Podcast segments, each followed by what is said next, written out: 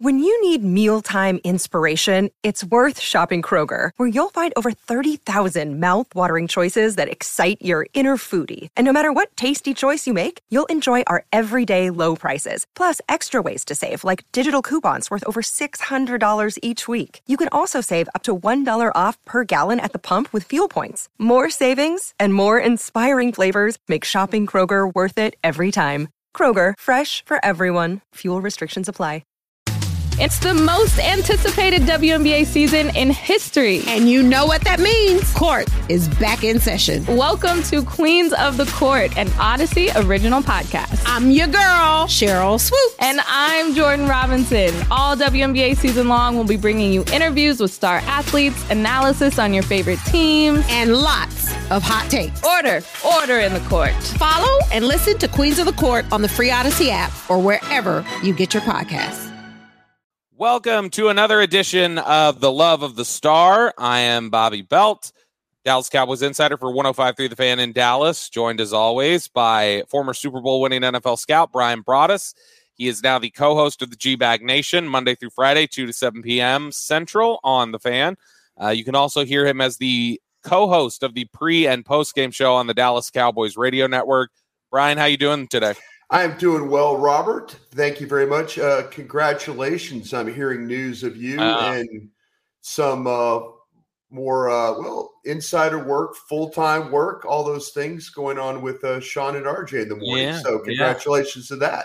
Oh, thank you. Yeah, I'll be joining the morning show. Uh, Sean and RJ here at our station. The only thing is, uh, I, I, I told them I'm not I'm not doing 5:30. I'll do six. I'll get there at six. Uh, ratings start at six. That's when I'll start.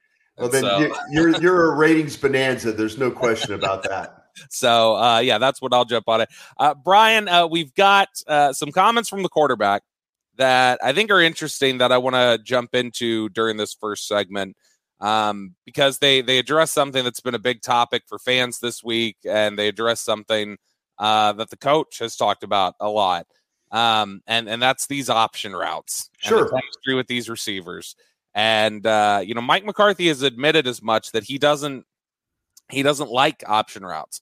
He's not a fan of them, mm-hmm. um, and, and they've had their issues at times. The the you know the two interceptions uh, were were meant to be guys in certain places that didn't get there and and you know bad reads or knocked off their out. But we we've seen these two interceptions recently, one against Chicago, one against the Packers, where CeeDee Lamb didn't cross the face of the safety. And Dak thought he was, threw it, got it picked off.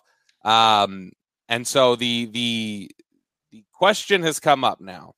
Should you eliminate option routes from the game plan? If Mike McCarthy doesn't like them and you're throwing interceptions, should you take them out? Dak Prescott weighed in on that uh, on Thursday.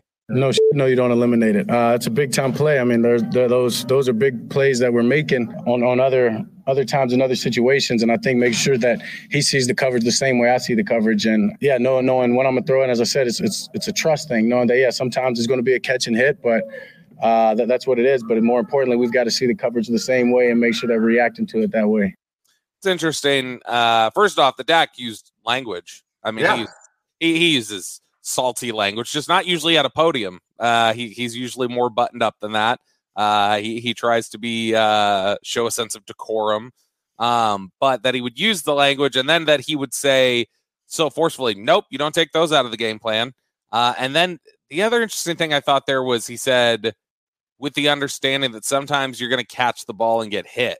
That's yeah. a little interesting. Is that is that a hey guys shouldn't be scared about you know running over the middle and, and fighting for the ball? No, I, I think it was more sometimes it's I don't think he was talking about the physical play. Maybe I heard it wrong. I think he was talking about sometimes you're going to hit those plays. You know, I, that that's kind of what I got from it. That you want to hit it again? I think he, I think he said you're going to get hit. Let me see. No, no, you don't eliminate it. Uh, it's a big time play. I mean, there's there, those those are big plays that we're making on on other other times in other situations, and I think make sure that he sees the coverage the same way I see the coverage. And yeah, knowing knowing when I'm gonna throw in, as I said, it's it's it's a trust thing. Knowing that yeah, sometimes it's to be a catch and hit, but uh, that, that's what it is. But more importantly, we've got to see the coverage the same way and make sure that we're reacting to it that way. See, you're right, Bryan. I'm dumb, and I heard catch and get hit, but it's catch and hit. No, and catch so, and hit, and, it, and yeah, it's okay. Yeah. I mean, but it, it could be. Yeah, it's going to be catch and hit too. You know, and sometimes it. You know, I I I, I just take it as listen. The quarterback doesn't want to eliminate the plays. Okay, the head coach is not a big fan of the particular option routes. The yeah. the head coach is they're not running his offense. Maybe there's some influences that he has along the way. But the one thing the head coach is going to say is listen, we can't keep turning the ball over if we're not seeing this the right way. Right. You know, you look at the games that the Cowboys have lost here recently, it has been because of some turnovers, you know, and, you know, they've also had games where they've been able to win, but they've turned the ball over as well. And it's been on certain routes, you know, and that's the quarterback. I, I am all for doing everything you can to help the quarterback. If the quarterback believes that you need to continue to run these routes, it's a it's a vital part of the game plan. By all means, help it. But also be very mindful and explain to him that listen, you throw that ball in the middle of the field and it gets intercepted again by a free safety standing there we're not going to do this anymore. You know, now maybe there's other option routes and stuff like that that they're hitting on, which they, you know, by all means continue on.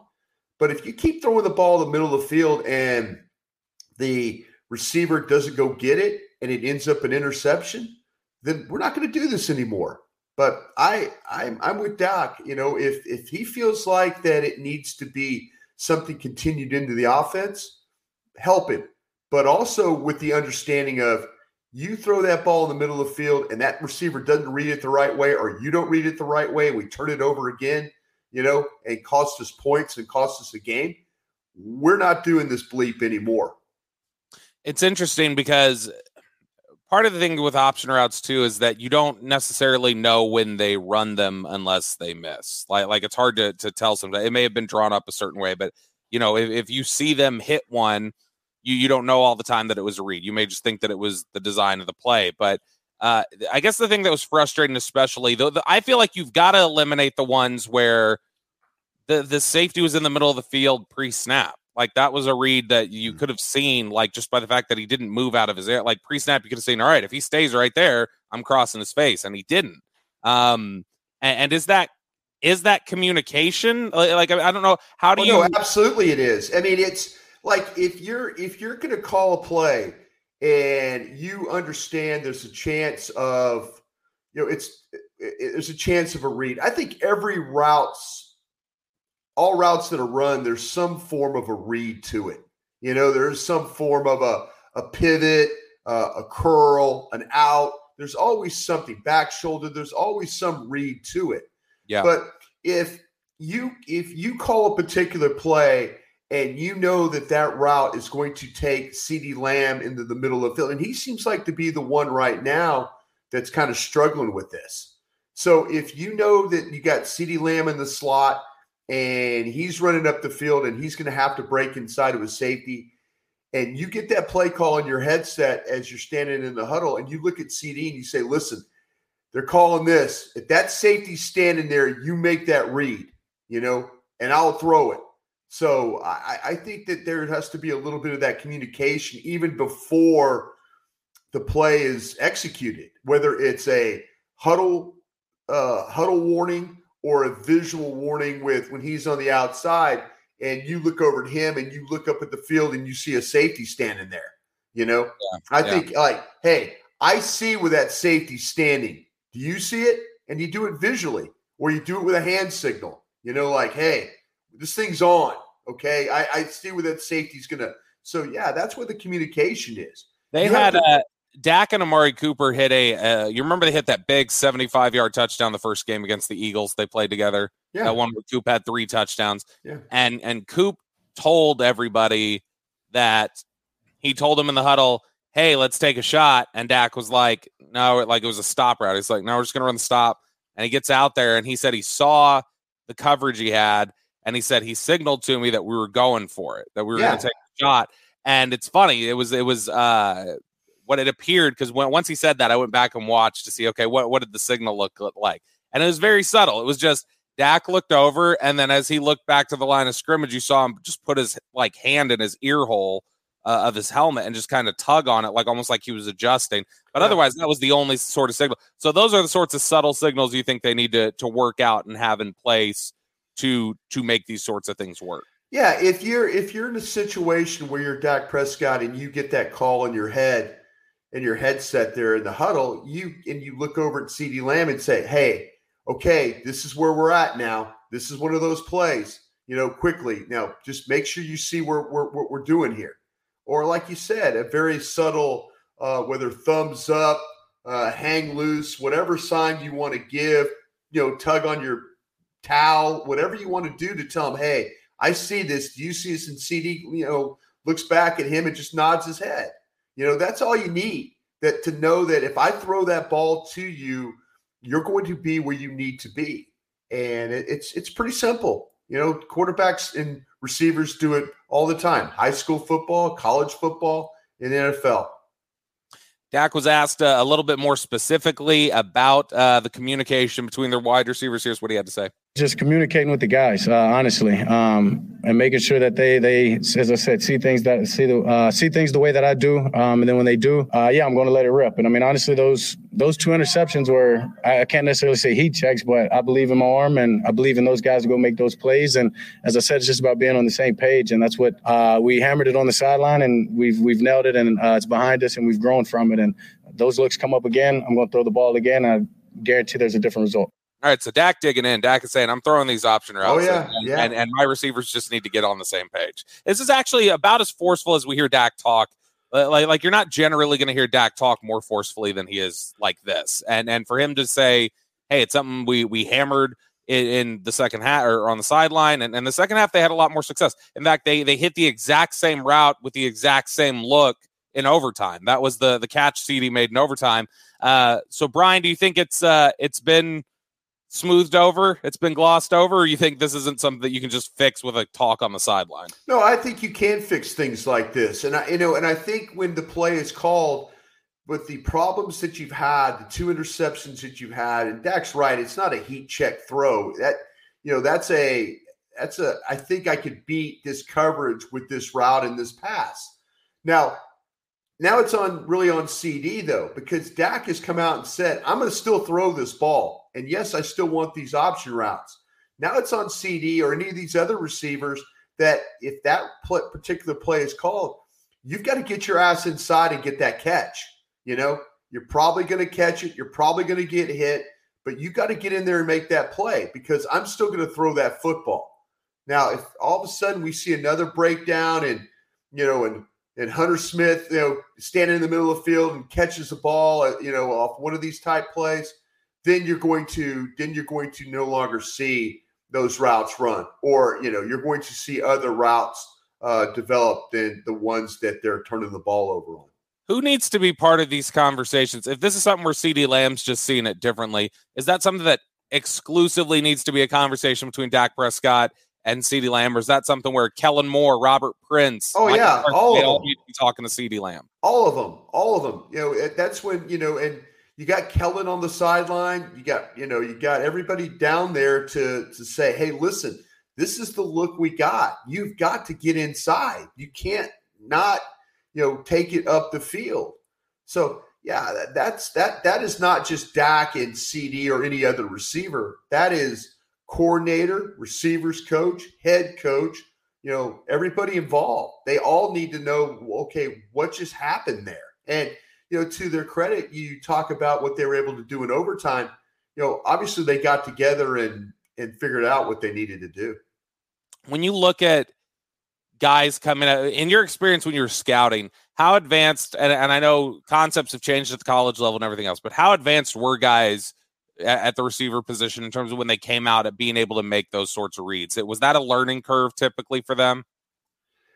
Yeah, I mean when the when it's a lot different than it was 20 years ago when I was scouting. Uh, you know, a lot different. Uh, learning curve for wide receivers.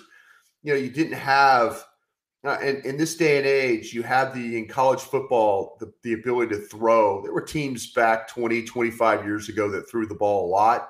Yeah. But there was more balance to them, more balance to their offense. And as we've progressed through the development of the college game and the pro game, wide receivers not only catch a lot of balls in high school, catch a lot of balls in college. So the learning curve is really, really not as steep as it once was. I remember, I think I did a study where it was like, you know, rookie receiver was 48 receptions, like 890 yards and four touchdowns. That was a that was a really successful first round yeah. receivers year. And you know, now you got these receivers with the number of targets they get, uh, with the number of receptions they get. Uh, it, it, the passing game has really, really evolved. Uh, say in the last 20 years uh, uh, since I've really been in the league scouting. Next, uh, last clip actually here from Dak Prescott, which I thought was an interesting one. He was talking about the the importance of CeeDee Lamb to this offense, what he means, uh, but almost seemed to be priming things a little bit for, hey, when when he breaks out, uh, that that may mean uh, a decrease in in some targets. He's a huge playmaker for us, and we know what his, his capabilities are. And so when he goes out there and has a 10 plus game, uh, 10 plus catch game, 150 yards, a couple of touchdowns, yeah, you want to build on that. Uh, not only that, understanding that the defenses may show him some more attention, and he has to know that that's where his assists come. And so, um, no matter if he's getting the ball or not, he's going to be um, he's going to be dialed in and knows knows his impact to this offense and to the game. Is that a is that a reasonable uh, position from Dak there to just say, hey, remember, even if you're not getting the ball, you're still affecting the offense. You need to stay locked in. Oh no, absolutely. Uh, I mean, you you see in this day and age, these receivers do a great job of. I can't tell you how many times I've watched the All 22 and seen uh, Dalton Schultz, you know, uh, other receivers run routes that have cleared out or given opportunity to uh, teammates now, the other day in the Green Bay game, they, you know, Dalton Schultz, you know, what we're learning was they, they the separation was bad there. You know, you, know, you got to get to your spot. You got to get further up the field. The, the field shrinks down there. So, yeah, uh, Dak's absolutely right. You need to always be ready for the ball to come in your direction, but you also need to be able to run your route and clear things out or take guys with you that uh, allow others to shine. Has CeeDee ever, to you, look looked like he w- he was a little checked out of a game, or or do you think I've that, seen I've seen I've seen body language games. I, I see. Where, I feel like I feel like he beats himself up when he, he has. Does. I, I, I, don't think he, he checks does. out and pouts when he doesn't get the ball. Right. I, I, think he has a I think he has a trouble. I think he occasionally has trouble moving on to the next play when he's he does something super, wrong. He's super critical of himself as he plays.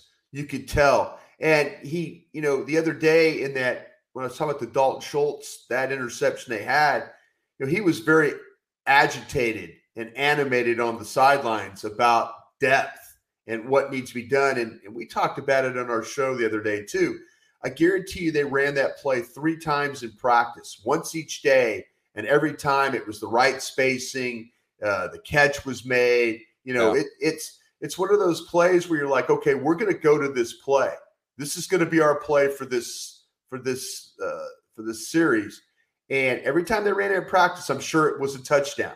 And then you get in the game, and then you're like, well, damn, we practiced this play three times and we got it wrong in the game. And look what the result was. I think CeeDee is very, very hard on himself uh, throughout games. And, and I, I think that affects the way he plays at times.